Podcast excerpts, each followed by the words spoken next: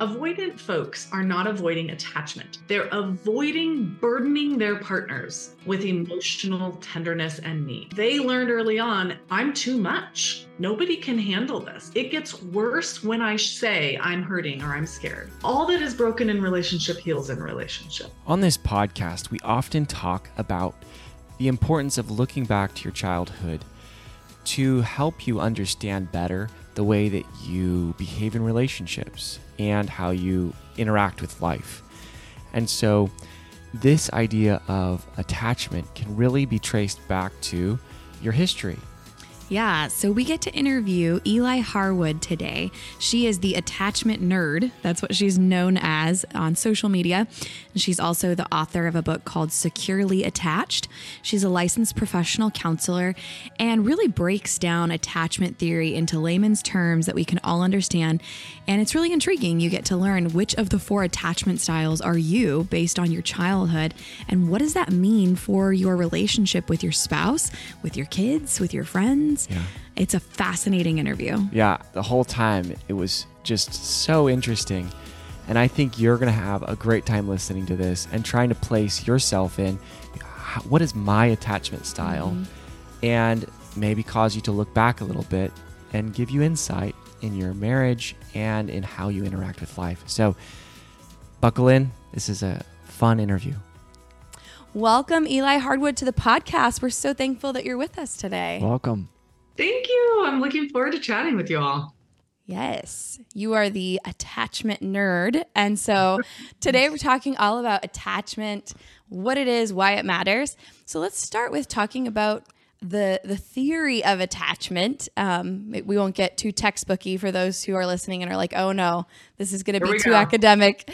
Yeah, above my head. Yeah. But talk to us a little bit about just the theory of attachment in layman's terms.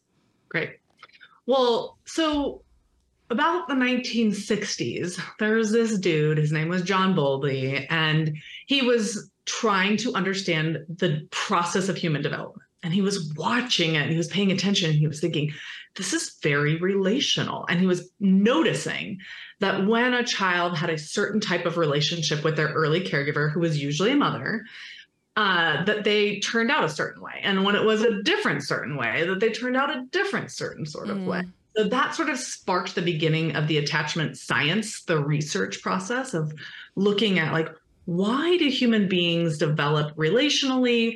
How does that impact us? How do the various experiences impact us? And they started studying. And I won't get into all the nitty gritty. Like, I do truly nerd out on the nitty gritty. I tell you about a lot of different studies and what they mean and their implications and how they led to different other studies and all of that stuff. Yes. So I appreciate that. So if you want to, like, kind of dip your toes in, could sure. Nerd out a little bit. Yeah. Well, I'd say the most important study in all of attachment research, in my opinion, was a study called the Strange Situation. And what the researchers did, a woman named Mary Ainsworth did, was she created an experiment that would showcase the different categories of attachment that children experience based on their caregiver's behavior with them.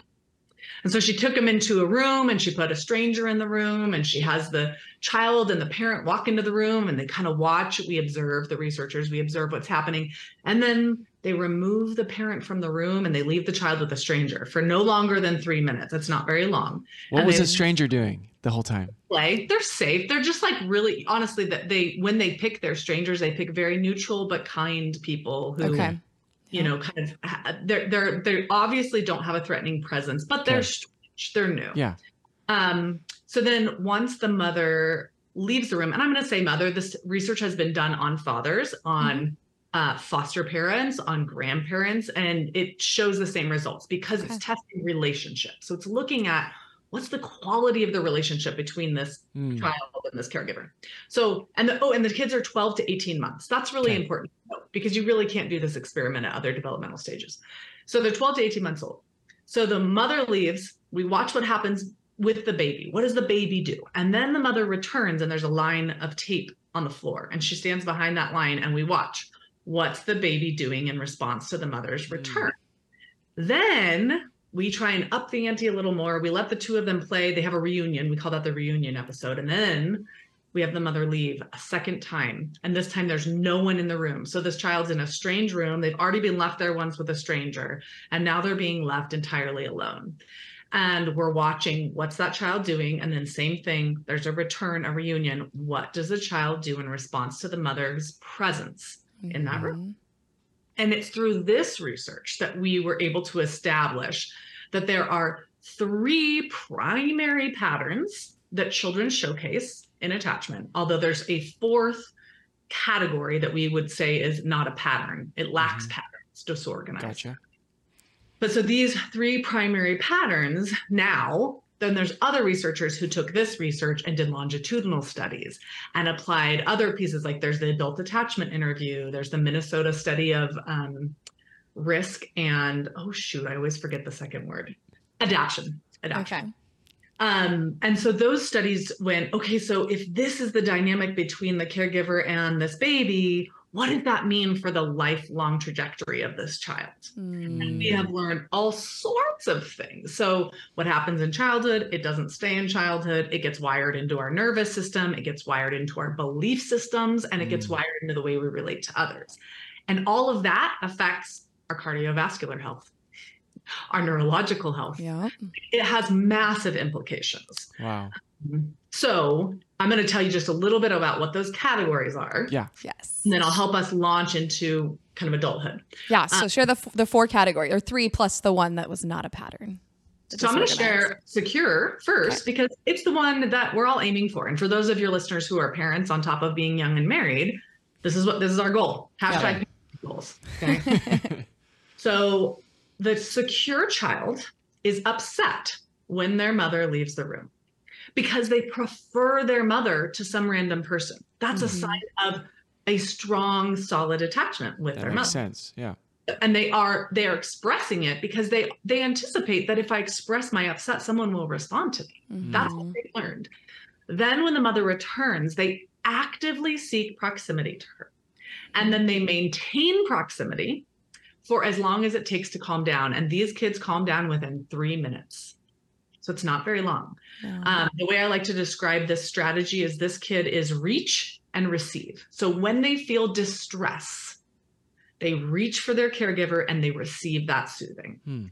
That's a secure pattern. Mm-hmm. And think about this in marriage, right? So I'm upset. What do I do? Do I reach for my person? Do I let them know I'm upset and struggling? And then when they offer me empathy or care, do I receive it? Mm-hmm. That's the goal in adulthood as well as in childhood. So that's your secure baby.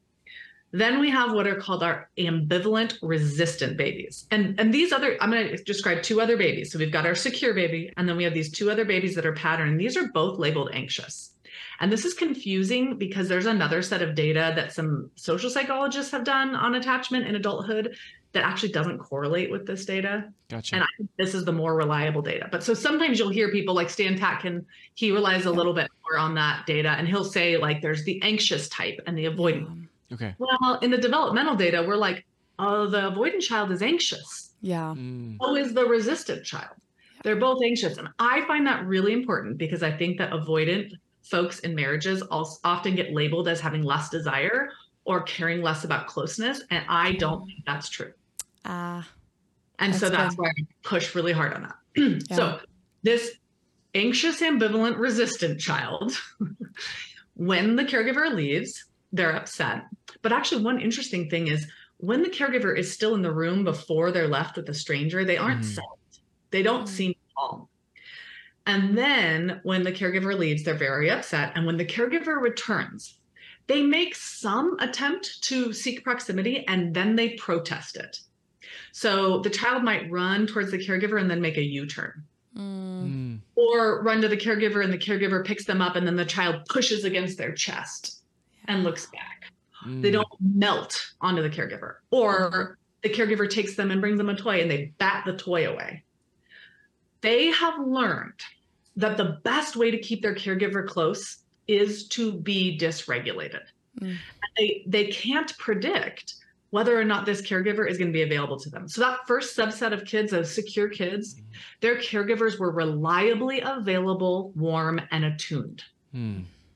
That's and so really they knew that. They knew that. This is what I can anticipate. So I'm upset. I know my caregiver is going to notice, is going to care, and is going to be calm. They're going to add to my calmness, not to my dysregulation. Mm. The second group of kids, their caregivers are unpredictable. I don't know if I'm what I'm going to get. So some days they might actually be warm and responsive, but other days they're not. And I don't know how to tell what's what. Mm. So I'm always waiting for the other shoe to drop.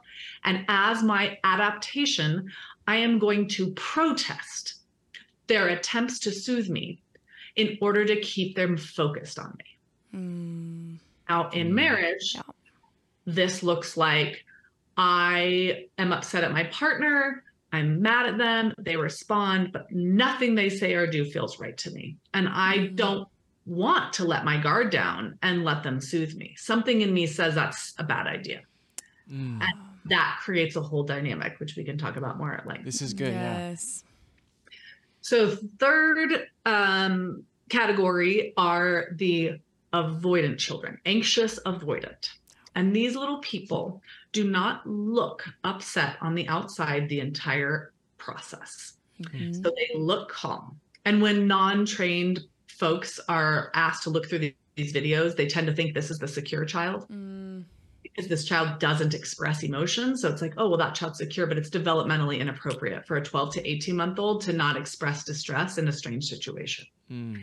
That's good. So when the mother leaves, the child does not say anything, show anything. And when the child returns, the child does not seek out the parent. Mm. And the parent might come over and sit next to them and play with them, but their way of coping is avoid and distract. So I'm distressed. And we know these children still experience distress. We've done urine testing and temperature testing, that they have the same stress response as the anxious, resistant child. So that same response, but they don't show it externally. Mm. So these little bugs have learned from a very young age, there is no reason to signal my distress because I won't get what I need from my caregiver.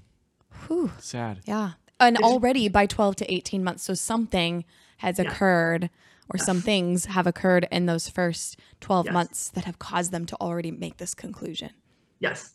And these parents, we know this from the linking data, these parents are characteristically unable to respond effectively. So sometimes they lack the ability to notice feelings in their child. They just they lack emotional attunement. So they don't notice the child's upset. Or they ignore it because they have a belief system that says if my child's upset, I'm supposed to ignore it. So they learn not to be like that. Mm. Or they are themselves so emotionally dysregulated that their responses to their child are intrusive. So the child is upset and the parent's like, oh no, are you okay? Are you okay? And the child's like, I'm not showing mom that I'm upset because that's dangerous. I get more dysregulated as a result of her knowing that. So I'm going to learn to have a blank face. I'm going to learn to ignore what I'm feeling. Mm. And then the last category of kids is the most heartbreaking of all, which these are the kids whose parents are extremely abusive, extremely mentally ill, or extremely neglectful. Addicted, also extreme addiction. Okay. So they, our attachment system is designed to drive us towards caring people when we are in danger or in distress or feeling tender. Mm-hmm. Okay.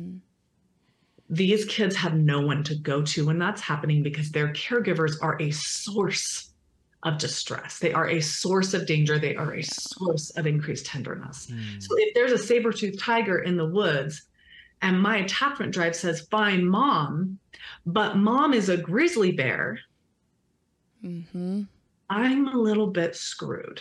Yeah. And so what happens to the attachment system is that it can't develop a coping pattern. So the secure children are coping by reaching and receiving. The ambivalent, resistant children are coping by reaching and protesting. And the avoidant children are coping by avoiding and distracting. Yeah. These disorganized children have no way to cope. Yeah. So they end up in a far more reactive response. Their body goes into a threat state in response to any kind of threat. And I would say that their two primary ways of responding then are shutting down, disassociation, or blowing up, reactive. And so that in a trajectory becomes really complicated because you know, if you think of PTSD in terms of the way we tend to think of it with like soldiers and military, right. You know, we understand that, hey, someone who was in Afghanistan and encountered a lot of IEDs might have like a traumatic reaction in a context where a car backfires, mm-hmm. right? Yes. Yeah. We can understand that link. Well, for these little people, close relationships are their Afghanistan. Mm-hmm. So when they enter into close friendships, romantic relationships, they are constantly hearing cars backfire, and they right. their body is saying, you're in danger, there's a risk. Yeah. Wow. Ooh. Do they do both walling up and explosion? Shutting down? Yeah, like depends on the kid. Mm. Okay. So sometimes they can only exhibit the shutdown. Totally. Yeah. Okay. And there's a lot of stuff that we can't fully answer, which I think are probably things that we will over time answer genetically. Like, I think, mm-hmm. you know, when you have your children, it's very obvious they come out of the womb with a core wiring. Like they are who they are.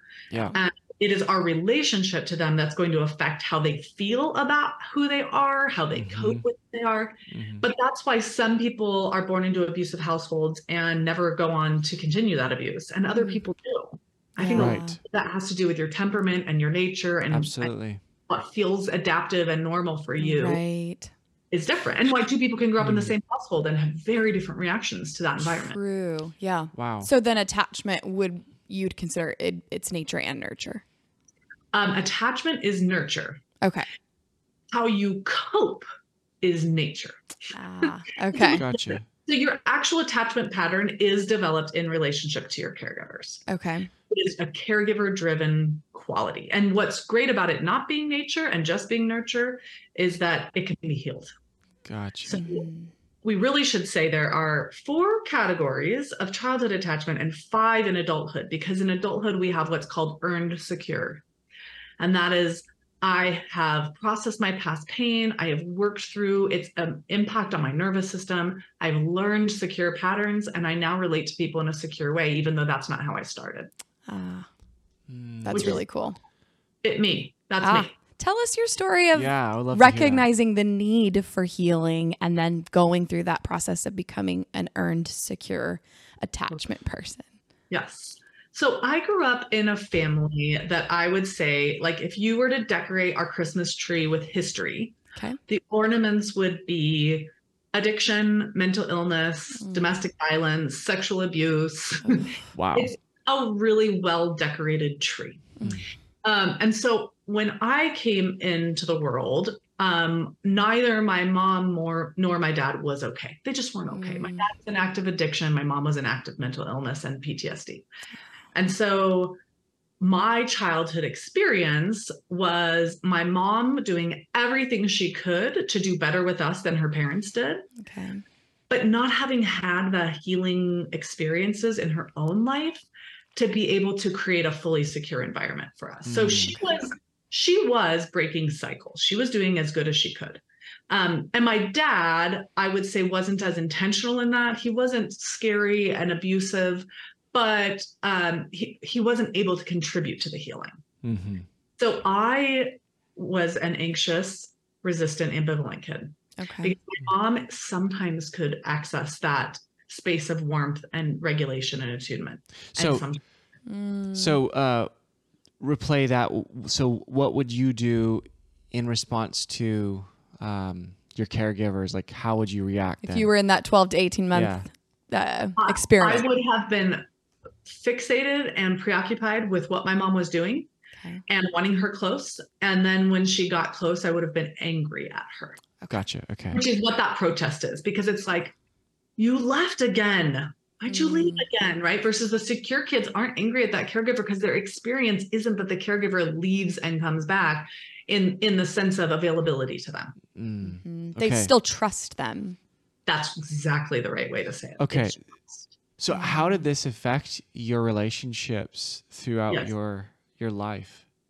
So one of the things that often happens for insecure, resistant children is that we become so hypervigilant that we really are very brilliant readers of people. So we can tell what other people are feeling and needing. And so we try to get our needs met by meeting the needs of others, by trying to become what they want from us, to try and feel secure through, you know, essentially taking care. Mm-hmm. So I took care of my mom. I took care of my brother. I didn't really take care of my dad because he was drinking. So he wasn't really like signaling distress, but I became the caretaker for them. And then in my like close relationships, I would come off very confident and caring and astute, mm-hmm. but underneath it, I was just always like, am I good enough? Are you going to leave me? Is this going to work out? Okay. Right? Anxious. Yes. Yeah. Preoccupied is the word. So the other confusing thing about attachment is we use different verbiage when we describe childhood attachment versus adulthood. Okay. Okay. And ambivalent. Well, why do they do that? Just make it easy for everybody, please. You know, I'll tell you why. There's a lot of ego in research. So when people are, you know, doing their study and their thing, there's a desire to set themselves apart, to be saying something different. Yeah. But I also think in some of this verbiage, it makes sense. So a resistant child turns into a preoccupied grown-up. So if I'm in a romantic relationship, I feel preoccupied with that connection, hypervigilant with it. Okay. Yep. And then the avoidant child becomes a dismissive adult. So they're dismissing what I feel, what you feel. That's the coping pattern. Okay. Yeah. A disorganized child becomes an unresolved adult because their stuff is so deeply unresolved that it continues to play out in the moment. Mm. Yeah. So good. So when did you recognize that you had this? So you're in your relationship. Yeah. Probably. Like in your adulthood. How did you recognize your pattern?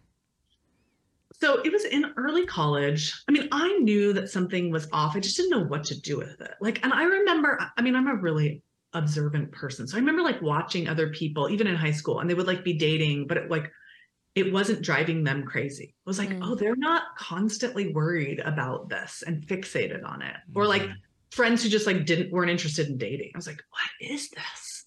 There's something else here. Like there's this different security here that I don't have. So it was in college that I went and saw a therapist for the first time. And she introduced me to attachment theory. And I just remember sitting there going, yeah. This makes sense. And when you look back in my lineage and you understand all of the way my parents were treated by their parents, like, oh, okay, this makes sense. Mm-hmm. And what wasn't available at the time was a lot of resources on it. Like what was available were really obtuse research books and articles. Yeah. Mm-hmm. And so I was like, I guess I have to go to grad school. So I did. And it was through that process that I learned more and dive deeper. And then I met my husband, well, actually before that, but we got together kind of towards the end of my graduate program. Mm-hmm. And I would say that was the next experience of healing. So it was healing to understand my past and to have like a therapist that can help me process some of it. But then it was healing when I was with someone who was doing the same thing at the same time. So he grew up with an avoidant pattern, and we do tend to choose people with different patterns than we have. There's something adaptive about it. Like I know how to like stay on an issue and work it out till it's done. And he knows how to like give something a little bit of time and see if it works itself out. Like there's skill sets in both of our strategies. Yeah. And is there research that shows that we actually do tend to choose someone that's a different attachment style than our own? Yeah. There's not fabulous research. Okay. I would say that's been my clinical experience. Okay. My clinical experience is that people come in and that avoidance style and that resistance style are very drawn to each other. Got it. Okay. When we think about those styles, I kind of do this animal thing where I'm like, okay, so the secure style is the koala. They find someone secure, they hold on and they relax for the ride and it feels good. The resistant style is the honey badger. They're like, just can't get enough honey. Like, do you love me now? Do you love me now? Do you still love me? Do you love me? Okay. Going after it. Right. And the avoidance style is the turtle. It's like something feels scary and uncomfortable. So I'll be in my shell until it's over. Yeah. Mm-hmm. And I want to talk about that for a minute because so avoidant folks are not avoiding attachment. They're avoiding burdening their partners with emotional tenderness and need. So they learned early on, I'm too much. Nobody can handle this. It gets worse when I say I'm hurting or I'm scared. Mm. And partners often feel rejected by that. Like, why wouldn't you tell me that? Why wouldn't you let me in? Well, because somewhere deep inside, they internalize that that's the loving thing to do. If I love you, I shield you from my needs. Mm-hmm. So this sounds like a lot of guys. Is that more common in men? Yes. And there's a reason for that. We have data that says that out of the uterus, baby boys are given less tenderness and are held less than baby girls. Wow. Man, that's jacked up. That's jacked up. That's right. Yeah. But that's a part of our belief systems. I mean, we have belief systems that say, you know, this is what it means to be this particular set of chromosomes. This is what it means to be this particular set of chromosomes. And we project that even upon kids. And there's other research that says that by the age of 5, boys have learned and believe the term "boys don't cry." Okay. So sad. By age 5. Yeah. And then couples come into marriage therapy, and I spend years trying to help these men find their feelings. They can actually connect, because the bond we experience in relationships is emotional. Bonding is emotional. And if you cannot be vulnerable, if you cannot have needs, because you got to, like, you know, be the provider and be tough and, you know, be the strong one. Well, you can't feel that rich sense of security in a relationship. You have to go through avoidance. So yes, way more men experience this, and I think that's a result of how we parent boys. Mm-hmm. Wow, that's so telling. And I think a lot of guys can reflect on that, is that a lot of guys don't know how to properly express their emotions, or they don't feel like they can. And or that it's dangerous to, like, if I do, I will be humiliated. Someone will mock me. Yep. Someone, you know, there's like varying degrees of feeling dropped in an emotional moment. Like, it hurts if someone doesn't notice. It hurts if someone tells you it's not that big of a deal and dismisses you, but it is excruciating if someone mocks you or humiliates you. Mm. And that happens a lot with little boys. It does. Well, and not necessarily just abusive homes. Girl. Right. Yeah. Yeah, and I think the parents who are doing that, and the cultures that are doing that, aren't doing that because they want to hurt boys.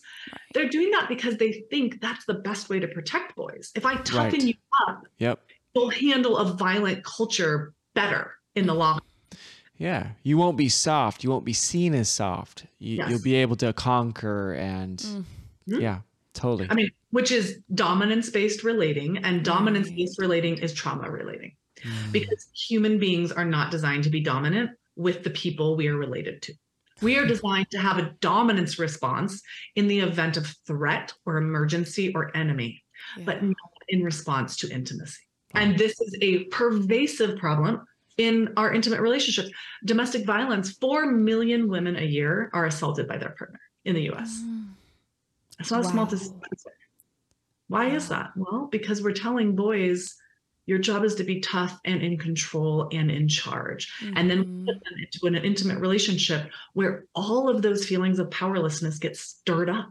Yeah. Yep. And they don't have any other coping skill but to violate their partner as a way to gain or regain their sense of control. Mm-hmm. Wow. Oh, that is deep. We could do a whole episode just on that. Totally. And I mean, especially in the culture that surrounds church circles. Yes. Yeah. Wow. I have respect and awareness for the work that John Eldridge and Stacey Eldridge were doing, thousands. And I have a beef with it, because I think it really set up in an even deeper way. Like, yes, God's design is for men to be wild and women to be rescued. And I don't think that's true. Right. I think that God's design is for human beings to be connected, and that connection is a safe experience. Right. Yeah. I think he spoke so well to what men want to see themselves as, of like, I want to see myself as powerful. I want to see myself as a protector that can rescue, because that means that I have agency and I have ability and strength and all those things. Right. But it does, in some ways, I think, downplay this the necessity, though, of being tender. Yeah. Well, and most women are like, dude, I need you to connect. Yes. Yeah. Hear me, see me, feel me, and be present.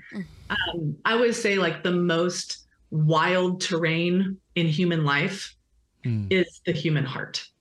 And that it takes far more courage for a man to sit and tolerate his emotions than it does for him to put on his Mr. Fix-It belt. Yeah, but that's so hard for, I mean, I've sat with hundreds of men through sessions and through, you know, watching them express for the first time and fight back emotions. That is a hard, such a hard lesson for men to get, that you are stronger when you are serving in this way or opening up. Connecting, being vulnerable. Right. Yeah. So, I mean, how can they see that? Like, how can you help a man see there is strength in that? There's not strength in this, like, steel exterior that has no flaw. That's not strength. Yeah. Well, that all that is broken in relationship heals in relationship. I believe that. And I think that that experience of you as a therapist, mirroring back, staying calm, you know, not giving them like an awkward face when they start crying, and saying things like speaking truth in that moment, like, that took some balls, man. You know, I mean, you're having the dialogue in which, in a way that honors how that person views their masculinity. Yes. Mm-hmm. I also think that this is part of my beef with the women meant to be rescued thing, is that I see women being incredible leaderships in this work, like taking on incredible leadership in this work, that it is often somebody's partner, somebody's wife, who is saying in that moment, like,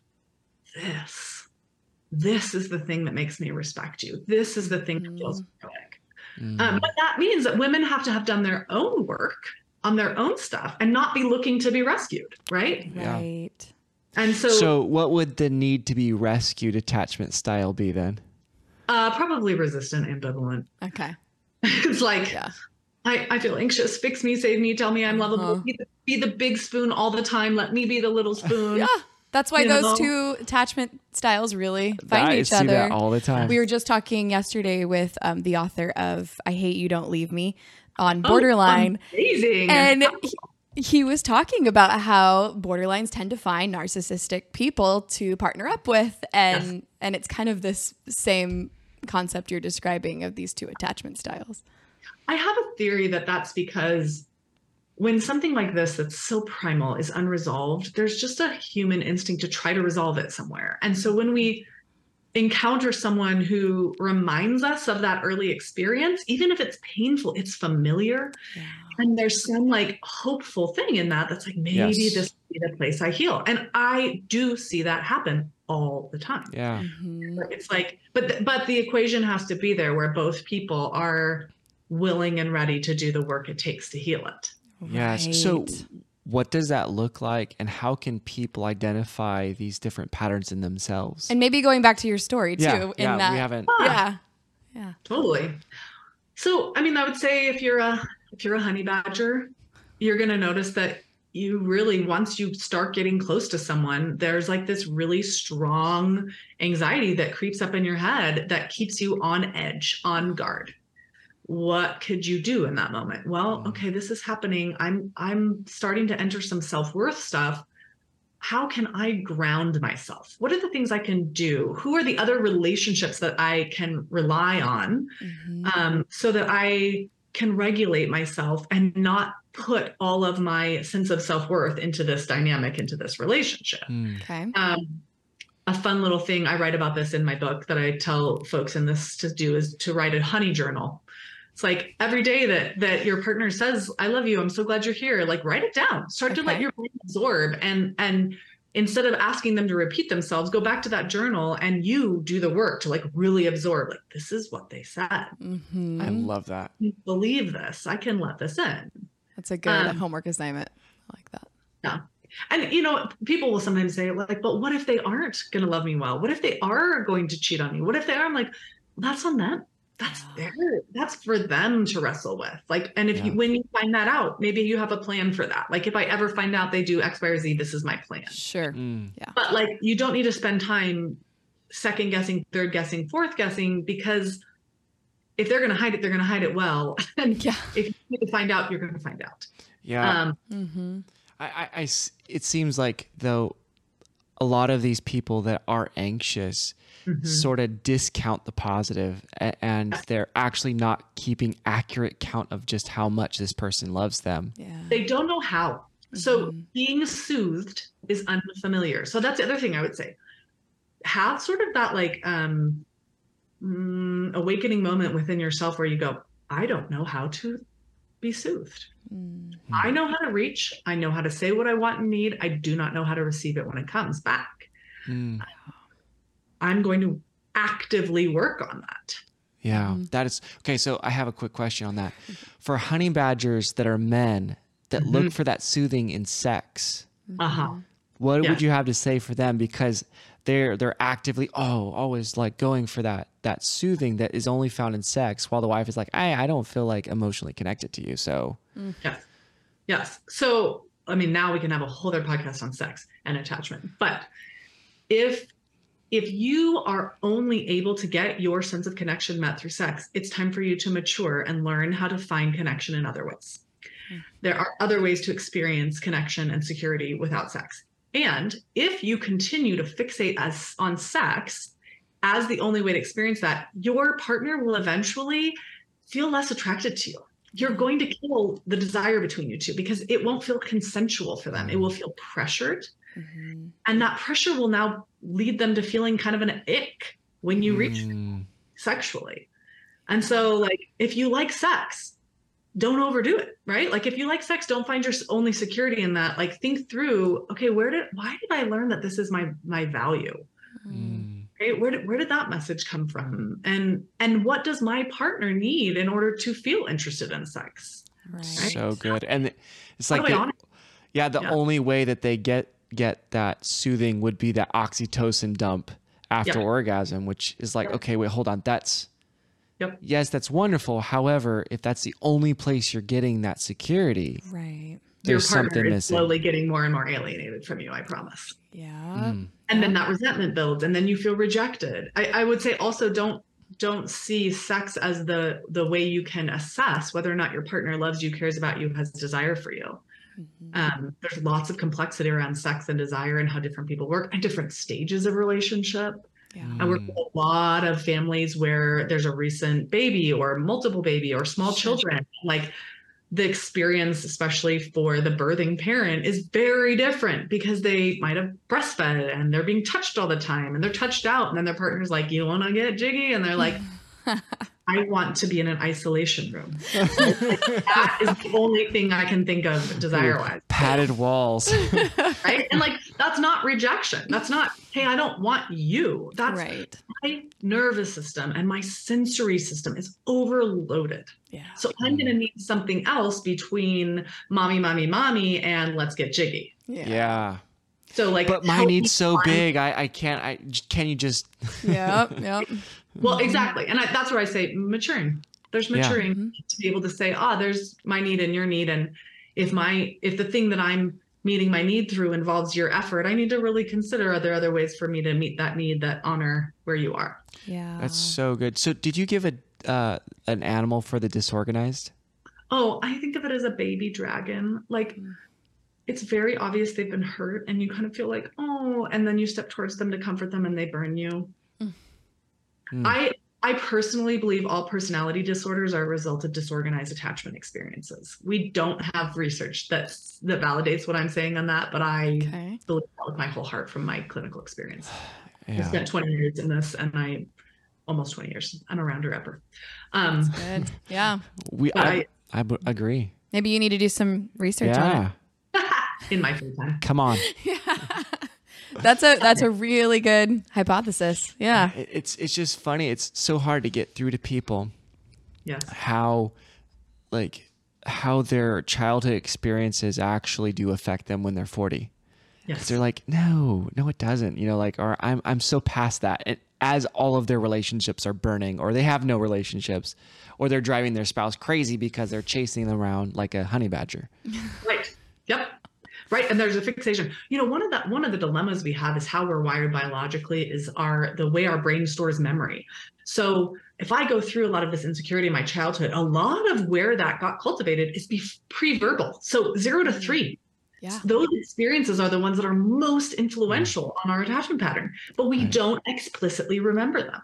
So it's a lot harder to just go, wait a minute, it's from that? Like, I don't even know what happened. I'd much rather think it's because my wife's rejecting me or because my husband is, you know, wants too much from me and thinks he is too emotional, or like, no, actually there's you have a discomfort around what you feel and what other people feel and how to respond and how to receive that emanates far earlier. And we may not have all of those explicit memories, but we can put the puzzle together, right? Like we can put pieces together. Wow. So they might have memories from childhood that were still formative, but what they don't realize is that there were more influential circumstances that are contributing to what's going on now in adulthood that they don't even remember. Yeah. Yes. And the things they do remember are still going to be in line with what those early years were, unless their parent made a U-turn, which some parents do. My mom did. My mom made a U-turn when I was 9 years old, and that made all the difference. Okay. Talk about the U-turn. Okay. Because a lot of people listening now are like, whoa, like my child XYZ about these attachment, and I don't want that in them. Or I see this in myself and I have no idea. Sure. Yeah, like how do they make that U-turn as a parent? So I'm gonna talk about it. It's gonna sound complex, and then don't worry, I will give you some, like, this is how you actually do it. But what my mom did was, at 9 years old, when I was 9 years old, she acknowledged within herself that she was struggling with PTSD and depression. Okay. And she was struggling so significantly that she was suicidal. And so she checked herself into a hospital. Mm. And I can't imagine how hard that choice was, because we didn't want her to go. Yeah. There was nothing. I mean, I remember it was awful. I remember like clinging to her, like telling her not to go. I mean, it was, that was a courageous decision, but she stood by herself and said, I'm not okay. I need help. And she also from there just blasted off. She was like, oh, this is a thing I have. It's real. It's not my fault. I don't know. She went in and out of it's not my fault, but I can get help. She went on medication. She stayed in therapy. She went on to get her master's in counseling. Oh, wow.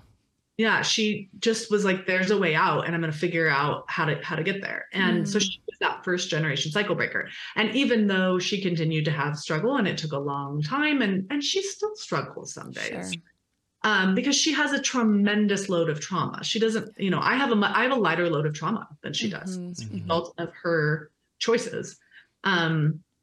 But it put all of us into therapy. It began a dialogue in her home about feelings. She dug into her family history. She asked questions with her family and cousins and aunts and uncles and shared those pieces with us. Wow. So amazing. We kind of have an idea of what's behind everything. Wow. So people, you can be a cycle breaker. I mean, absolutely. Even if you're not to the extent that Eli's mom was, where, you know, she was suicidal and needed to go to a hospital in order to do the U-turn. What are some other ways that you can tell folks who are listening, here's how you can be a cycle breaker and do a U-turn? Yeah. So it happens through reflection, storytelling, and grief. We have to look back in order to know where we are on the map so that we can figure out where we want to go. We have to do that in the presence of caring others who help us. It's like, you know, if the tree falls in the wood and no one's there to see it, does the tree really fall? And I would say with healing, it's the same way. Like if I'm processing my childhood trauma, like I need a witness, at least one. Okay. This is why our field exists. This is why we have therapists in the world. And then I have to process those stories and those reflections with emotion, because I need them to integrate in my brain. So if I talk about the hard stuff, but it's just a wall of words and I don't actually melt down, it doesn't integrate. So I might have gotten some insights, but my nervous system is still hijacked by all of it. Wow. Yeah. Sorry. That's like the part I'm always like, wah, wah. You are going to have to cry. You are going to have to feel the feels. It is going to be uncomfortable. But you hear that, guys? Yeah. Yeah. But it won't be as uncomfortable as what you went through initially. So you already went through the hardest part. You went through the hardest part. You were awash in that trauma, insecurity, absence of connection, whatever it was. Now, as you heal it, it's not washing over you like it was in the experience. It's coming out of you. And yes, it's going to be a little painful, but it's not like when you were a child. Wow. Other resources and other supports. Yeah. Have you two experienced in your careers? Say that again. Have we what?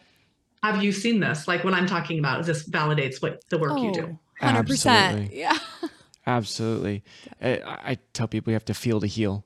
Yes. It's absolutely necessary. We're so good at pushing things away and not looking, especially in this digital age. Yes. It's so easy to pick up a phone and not feel, or turn something on and not feel, or lots of toys for distraction. Oh, right. So many. Like, yeah. And we're constantly looking for pleasure and not looking for excellence. And that's in ourselves. So the only way a lot of times is to go back and look at these areas with compassion. Right. I absolutely love what you're saying. This is so helpful. So you've talked about Mom's U-turn. Uh-huh. And then you talked about how in relationship with your husband is when you started to heal personally. Can you give any more detail for like how that took place between you and your husband? Yeah. So we dated for about a year, and like in that time period, we were definitely in that dynamic, and I was doing my best to manage my badgering. And so I had a group of girlfriends who I would like call up and be like, Trevor hasn't called today yet. And I'm having one of those moments. And they'd be like, remember last night when he blah, blah, blah, blah, blah, and said this and this. And I'd be like, okay, so you think it's still true? And I'd be like, yes, we do. Uh-huh. So I was actively making an effort to take responsibility over my insecurity. My insecurity didn't belong to him or the relationship. It belonged to me. And he eventually started to do the same thing. So about a year in, I was saying, I love you to him. And he was like, not ready to say it yet. Mm. And I was like, this is confusing, because I can feel that you love me, but why aren't you saying it? Okay. And so I said, hey, either you do love me and we need to like go to therapy and figure out our stuff, our attachment stuff, because I already knew it was, or you don't love me and that's okay, but you need to let me go and find someone who does, because I'm that. And my sweethearted husband broke down crying. Oh. And he was like, I don't know what's wrong with me. And I was like, well, I do, but let's go do this. You're like, read this book. This is what it is. But so we went and found this incredible couples therapist. She was a character. She was an imperfect person, like all therapists are. Right. She doesn't love herself too much. But she really helped us connect how what was happening in the moment was tethered to what had happened in our childhoods, how we were not seeing each other clearly and fully as the result of the things we had gone through and were trying to resolve. And he put in the same amount of work that I put in, and it was fun and we loved it. And he was ready as someone can be in that moment. And I was as ready as someone can be in that moment. Wow. So then we learned certain things. Like I learned when I was feeling anxious about something to say, hey, I think my childhood stuff is active, because this is the story I'm telling myself right now about why, where you are, what's happening, or whatever. Mm-hmm. He learned how to say, oh, little Eli, poor little Eli, she's so scared. Like, no, I'm just feeling introverted. Another correlation that was really important for us is that when my mom got depressed, she disappeared emotionally. So she would crawl into bed.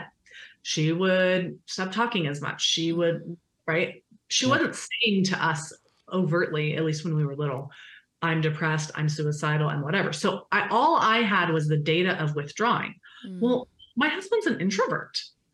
He needs the time alone. So he can start to withdraw. Yeah, you can't have your you time. Yeah, that makes me nervous. Mm-hmm. Oh, yeah. That's exactly what it was. I was interpreting it through the lens of my nervous system. My nervous system was like, he's starting to go away. That means something's wrong. Mm. So I also handed over the authority of his interpretation of his behavior to him. What does it mean? And he could say, I just need a couple of days, or I'm struggling, whatever it was. And then I would do what I needed to do to get through those moments. Like go on a run, go talk to my friends, go do some creative, like watch a movie, whatever the thing is that I need to do to settle my system during that period of time. And over time, my nervous system learned something very different, which is, oh, he's okay. And he always comes back. And what's funny is that now we're pretty equally introverted. Interesting. Uh-huh. So like I don't get activated by separation from him at all. Wow. I'm trying to think of the last time that's even happened. Like it doesn't feel familiar anymore. I can talk about it, I can narrate it, but it's like not in my body. In my body is I am loved, I'm seen, I'm cared for. I will get because you've told that story to yourself for so long, you've begun to believe it. And he's been responsive. So when I have needed him, he's shown up. So those times when I'm going through something hard, he's not like, well, I'm in the middle of a video game or something. He doesn't even play video games. So but he shows up for those moments, you know, and then I do my part to show up for him and understanding his needs. Because when you're in love with an introvert, you show up for them by letting them go have time alone. That's one of the ways you show up for them. Right. You know, it's confusing. Preach it. So it's like, yes. I don't know. We've written a different story. And now like the story of my nervous system is like, I belong. Yeah. I am safe. Mm-hmm. I get what I need. Mm. I love that. That's a beautiful story. That is really good. And so like based in the research, but personal to you. Yeah.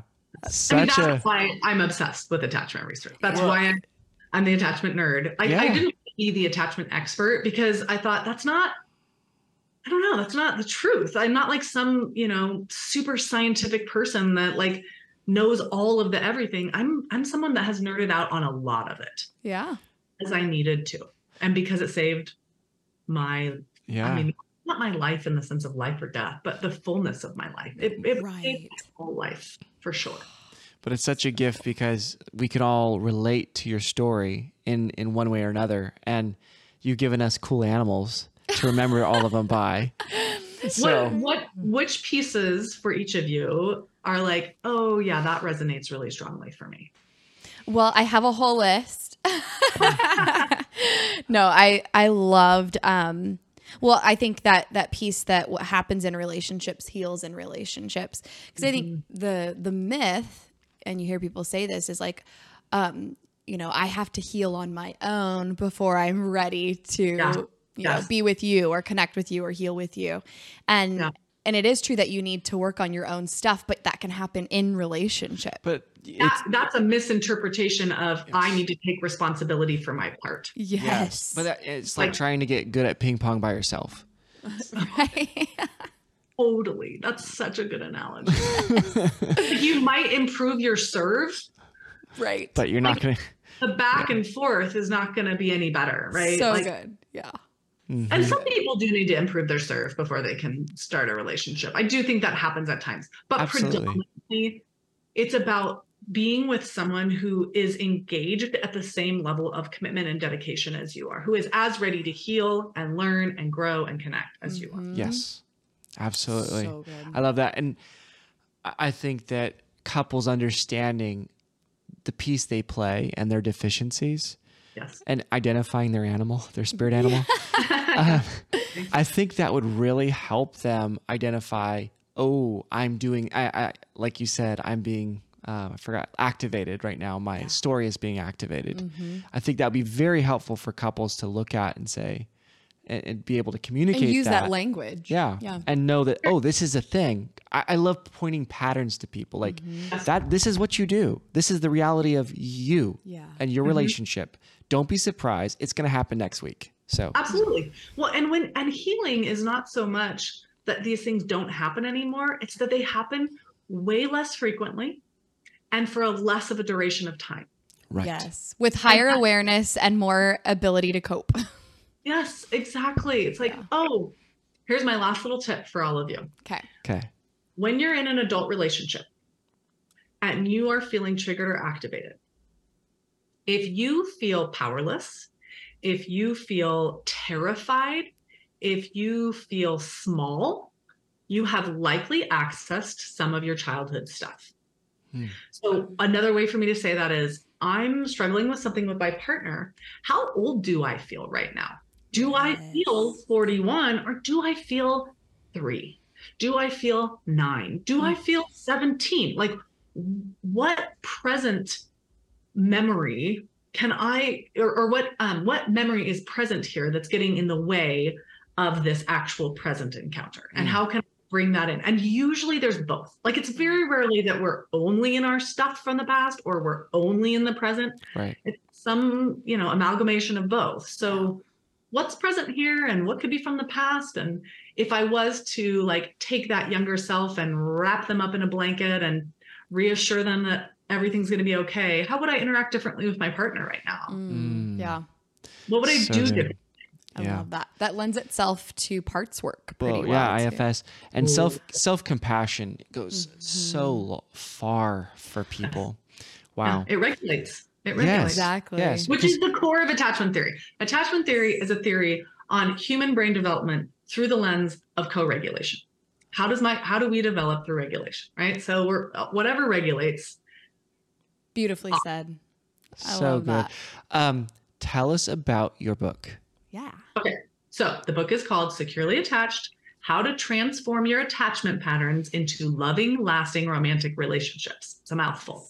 Yes. But it's what people need. Yeah, I made it a workbook because there are books out there that talk about attachment and kind of give you pictures, but I didn't feel like there's anything that was like, hey, here are the questions you need to be asking yourself. Here are the work. Yeah. And so the first section of the book is a lot of reflection on your childhood. And I go through and help you understand how, you know, what pattern your parent had and what you developed in response and what happened in this arena or in this thing. How did your particular siblings affect your attachment? You know, what cultural identity is. So it's basically a reflection process on your childhood so that you can begin to acknowledge and feel some of the grief around those things. Mm-hmm. The second section is a reflection on how those experiences got plugged into your pattern in adulthood. So, okay, this is what happened to me when I was a kid. Now, what did I do with it? Okay. So it's helping you think through your adult romantic relationships and close friendships and how they affected your attachment, because we can actually heal in those relationships. Like we talked about, we can also get injured. Mm-hmm. So we may have had like a fairly secure experience in childhood, but we got into adulthood and we had a really abusive experience and it shifted some of our patterns. So it's helping you process some of that. Okay.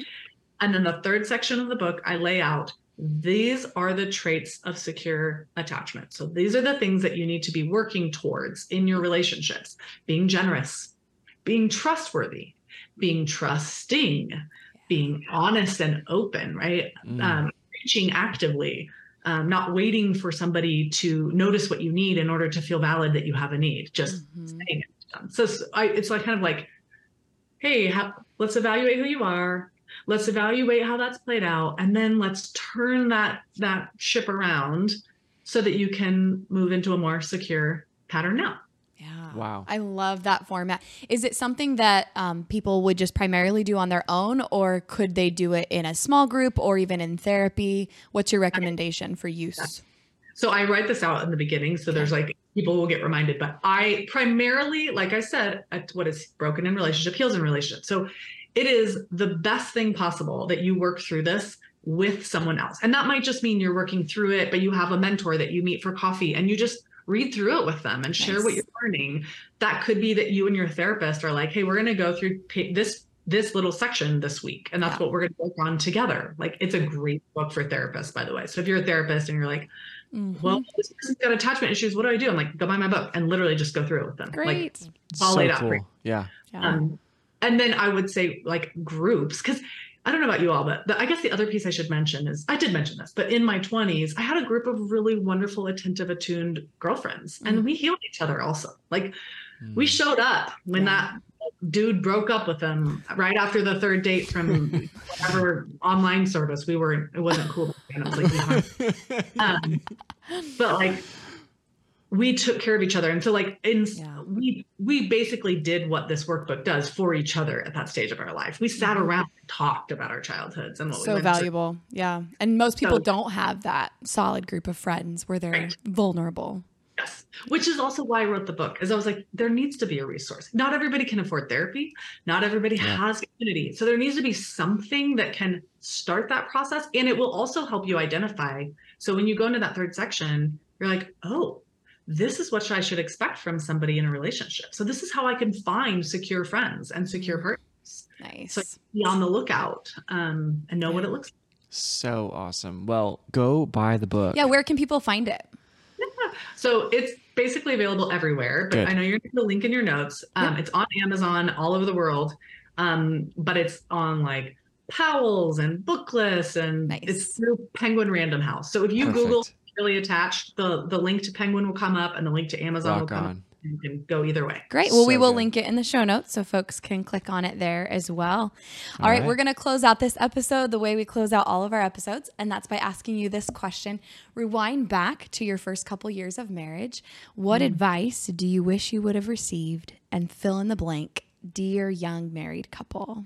I'm gonna go rogue, and I'm gonna tell you advice I did receive. Okay, I love it. It was so good. We actually, at our wedding, we had a box that was marriage advice. We were just like, leave us some advice, go for it. Like somebody knows something. And someone wrote, marriage is never 50-50. It is 90-10, and you just take turns. And I love that, because we've got through seasons where I've needed more and he's needed more. And I think that's true. It's like, true story. So beautiful. Yeah. Very rarely, if ever. Yeah, that's not a real thing. That's so true. I love that advice. Very good. Man, Eli, thank you so much for all the wisdom and knowledge that you brought today. It was so refreshing. It's fun nerding out with you. Yeah, super fun. I loved it. You all have such great energy. It's so good to be with you. Aw, thank you. You need more connection in your marriage. So we created a free download for you called The Top 3 Ways to Connect. We created this after working with literally thousands of people just like you who said, I really crave a deeper and more meaningful bond with my spouse. You can get this recipe for connection by following the link below. Also, if you want some more personalized help or counseling, just shoot us a text, 916-678-1797. You can also go to our website, dearyoungmarriedcouple.com, for more info. And we'll see you next week.